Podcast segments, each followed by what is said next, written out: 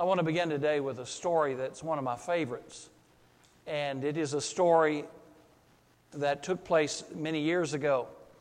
In fact, it would have been in the uh,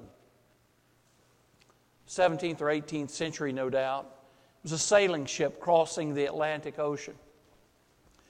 And this ship went through difficulties. I don't know exactly what storms, difficulties. It was damaged, it was late, it was in trouble trying to cross the Atlantic Ocean, which can be perilous at best. But as it was approaching, unbeknownst to them, uh, the South American coast, they were in desperate, desperate need of fresh water. They had run out of water. And they were about to die, in all honesty. And so, as they approached, they saw another sailing vessel and they thought, We're saved, we're saved. So they got as close as they could, and they kept shouting out, Please give us some fresh water. We're just about to die. We're delayed. Our ship is damaged. We, we don't have water. Please give us water. But back came the strangest reply Let down your buckets into the ocean. Well, they kept thinking, well, maybe there's a language problem here. And so they kept shouting over and over, Please, we are desperate. We need fresh water. Give us water to drink. We're dying. But back came this strange reply let down your bucket into the ocean. Well, they were exasperated to say the least because you can't drink ocean water. Everyone knows that. Particularly sailing people knew that. But finally, one exasperated crew member, I guess just out of exasperation, a uh, dropped a bucket down into the ocean and pulled it back up. And guess what was in the, wa- in the bucket? Fresh water. You see, unbeknownst to them, because they were still way far from eyesight of land, they were off the coast of South America, but they were where the Amazon River empties into the ocean. And you may not know this, and me being the skeptic that I am, of course, I've checked all this out. The Amazon is so huge, its volume is so powerful that the water stays fresh out into the ocean for over, in the dry season, for over 100 miles. In the wet season, for almost 200 miles, the water is still fresh and drinkable. Here was this ship dying of thirst, yet surrounded by everything it needed for life. Surrounded by everything it needed for life. Now, they got to drink, they drank, they were fine. But I could not help but think of the spiritual parallel to that story. Here we are, dying as a nation, as a culture, truly dying. Uh, dying in every way, culturally, morally, every way there is. And yet we're surrounded by that which we need for life. So the phrase, let down your buckets, now holds a spiritual connotation.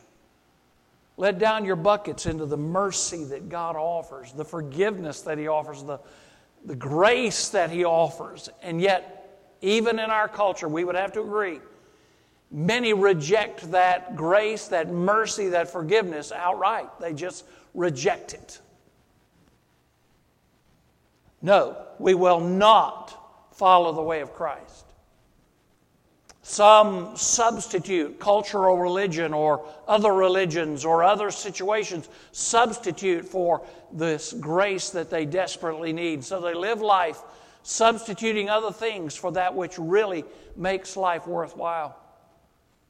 And then other things we do sometimes, which is sometimes just as bad. We adjudicate sin, we grade sin, we we say, well, maybe because I haven't done this sin, God will let me in. So we import our own kind of false theology and miss the grace of God.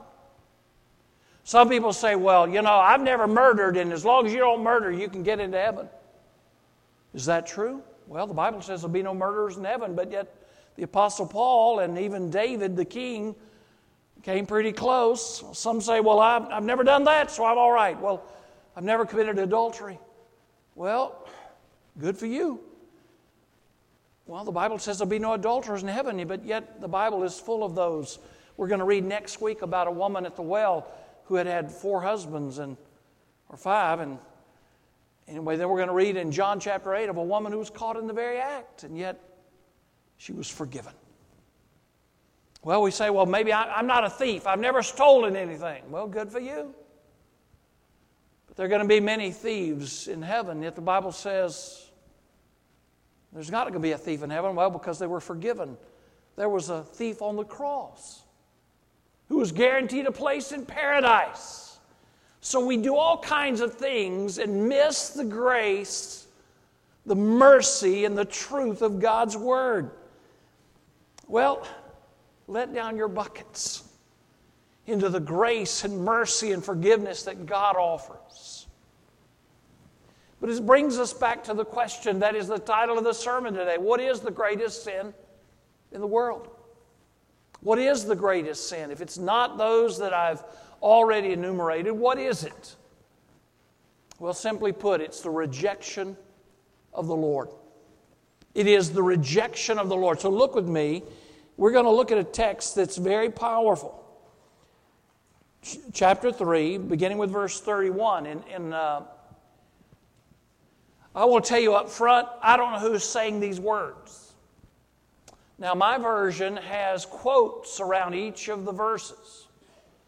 Well, newsflash, my friends, those quotes are not in the original text. And even if we did know who was being quoted, we're not told. Was it, was it John the Baptist or John the author? We don't know.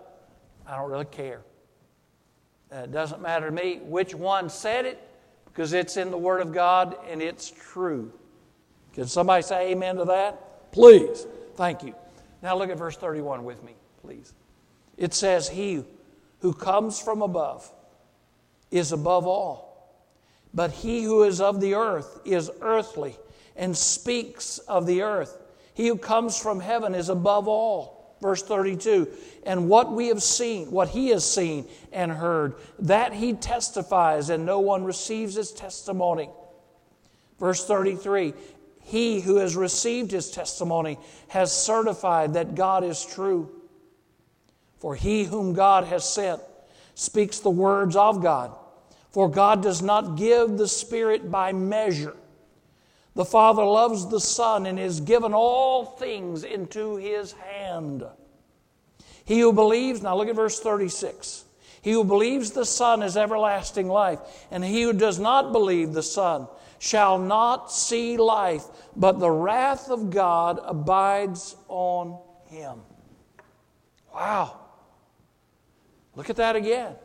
He who believes in the Son is everlasting life, but he who does not believe the Son does, shall not see life, but the wrath of God remains on him. Pretty serious stuff, isn't it? We've seen in already in chapter 3 in the first 21 verses, we've seen Jesus as the teacher. And then in the last, uh, the penultimate section, I've taught you that word, uh, we see Jesus as the bridegroom, but now Jesus as the witness. And he witnesses the truth from heaven. We're going to see that. He's the witness of God's truth, of God's power, of God's love, but yes, even of God's wrath. Now, the emphasis, however, is on the witness. And by the way, in John's gospel, the word witness, and in the Greek, you'll like this word, martyreo, from which we get the English word martyr. It's used 47 times in the Gospel of John.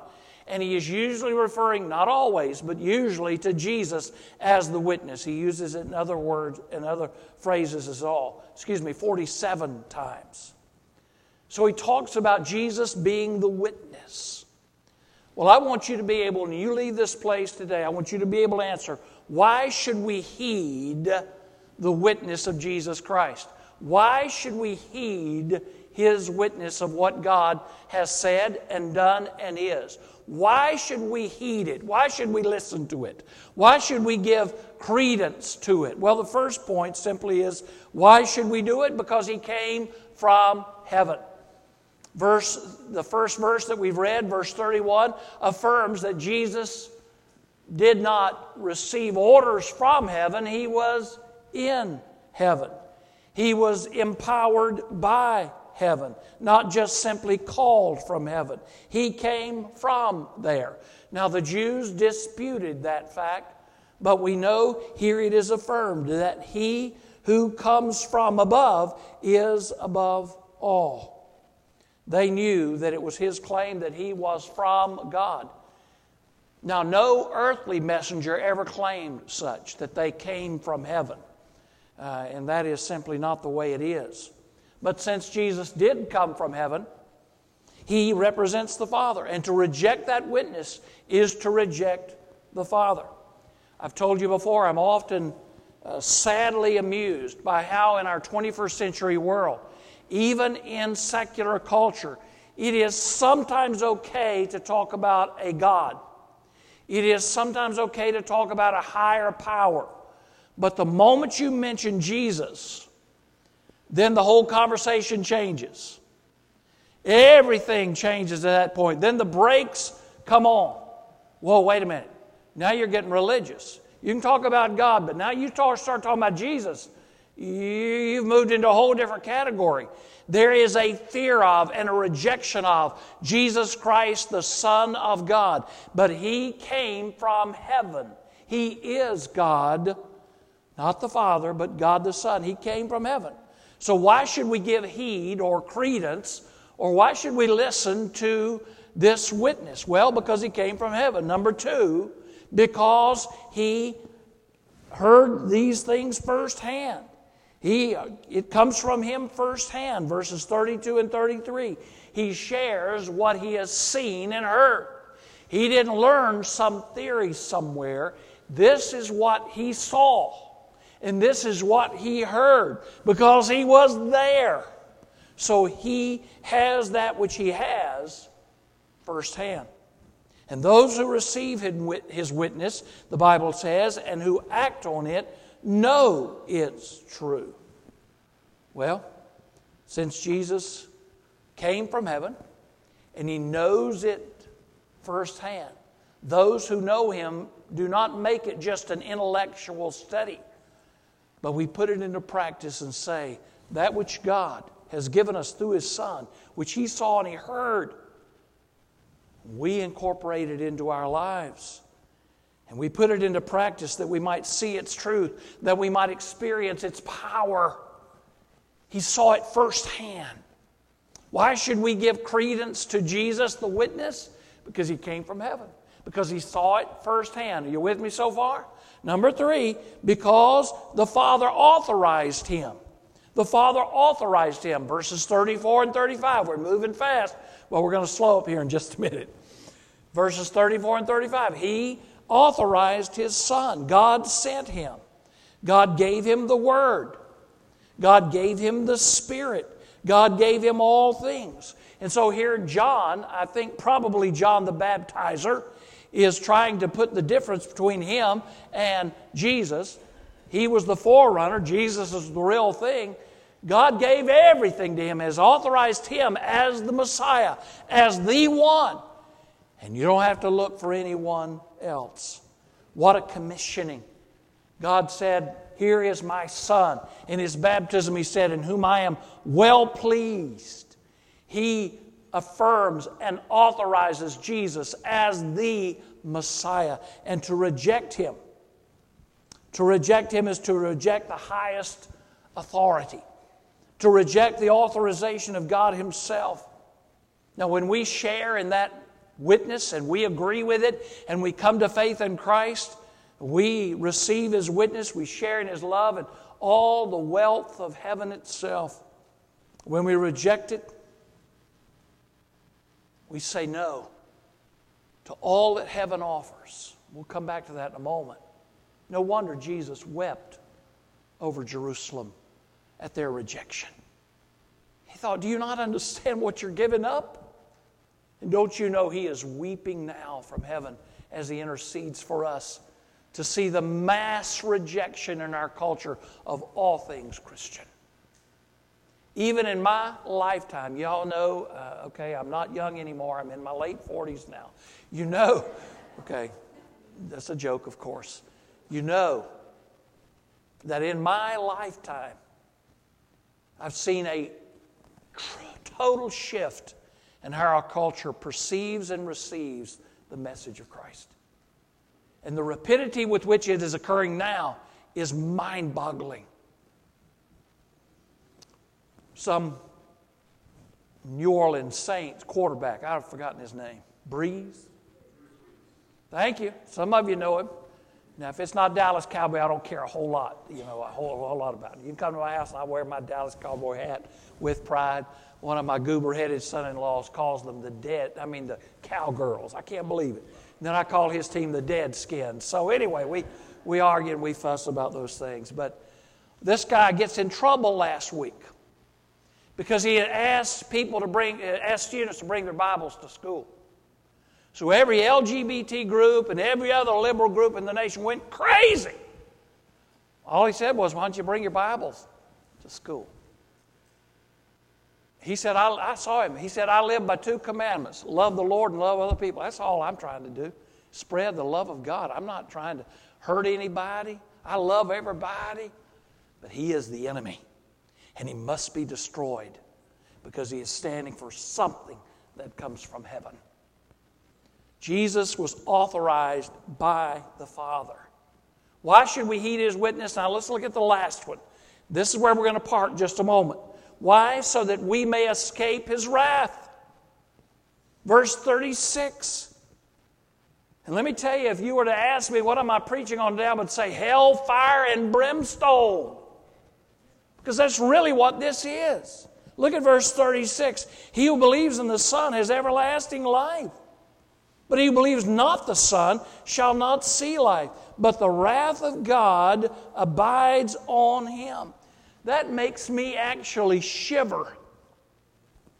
It makes me shiver. This is the only time in John's writings is the word wrath used. Now it's used in Hebrews, it's used in the Pauline epistles, but none of the Johannine, the John written epistles, nor the gospel, nor the book of Revelation, he never uses this phrase. But here he does. It is God's settled dissatisfaction, his clear dissatisfaction against sin, his wrath. And there is no neutrality given here. There is no intermediate state given here. If you believe, you have everlasting life. But if you do not, you will not see life, and the wrath of God abides on you. Now, everlasting life that's mentioned here does not just start at the moment you die. Uh, I was talking to a couple guys earlier. We were talking about how I got my girls together Monday and talked about if I ever die, girls, here's where the stuff is you need to know financially. Why are they not going to ask their mama? Because she don't care nothing about any of it. She just said, All I need to know is my credit card work when you die. now, that's the truth. It is the truth. So I got my girls together and said, Girls, now look at this stuff. Well, you know, someday it's going to happen to all of us. But when does everlasting life begin? When I die? No, it begins the moment you give your life to Christ. He who believes in the Son has everlasting life. The opposite is also true. If you've not given your life, then the wrath of God abides on you beginning now. It's not just something happens when you die and go to a godless, Christless hell. It begins now. The wrath of God. It's, it's a frightening thing to me.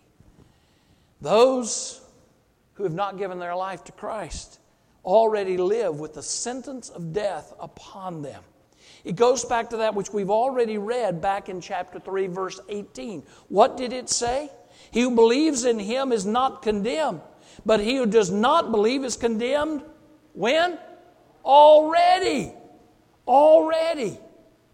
Because he has not believed in the name of the only begotten Son of God. Those who are not following and not believing they don't have to wait, it's already pronounced upon them. So, why, if the sentence is already pronounced, why has it not been executed yet? Well, because the Bible says in 2 Peter, for God is not, He is patient. He's not slack concerning His promises. But He still wishes that everyone, he says, you know what the word all means in Greek?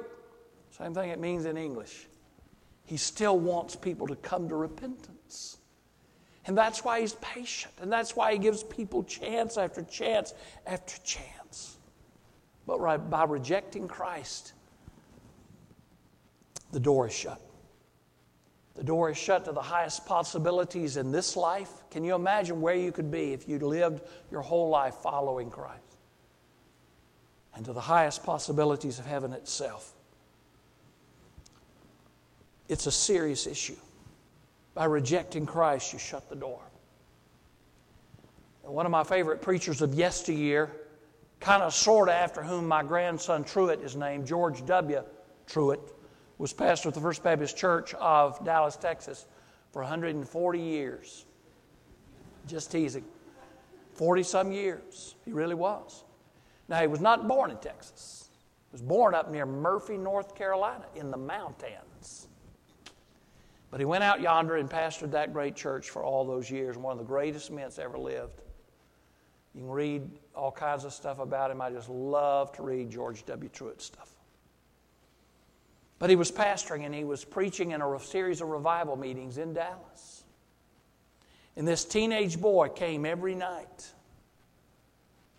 And George W. Truett finally talked to him toward the end of the meetings, not the end, but toward the end. He said, Well, I really feel like I need to give my life to Christ, but listen, my daddy is a physician. He is, I idolize my daddy. And he said, My daddy doesn't need Christ, so no, I just think I'm not going to accept Christ because I want to be like my daddy. And the little boy walked, the teenager walked away. So, Truett, next day, went to see the doctor, went to his office. Said, Doctor, I need to talk to you. Okay, what about? Your son's been coming to our meetings. And your son is, was on the verge of giving his life to Christ, but he told me he didn't need to because you don't need to. And that boy idolizes you, doctor. And he said this to him. He said, Doctor, you owe something to this boy. You have too much at stake to let this matter go by. Do you see where you're leading your son? Well, the doctor later said it's the heaviest blow I've ever gotten. That night, the doctor walked down that aisle, gave his life to Christ. And Truett said, Look who's behind you. Of course, his son.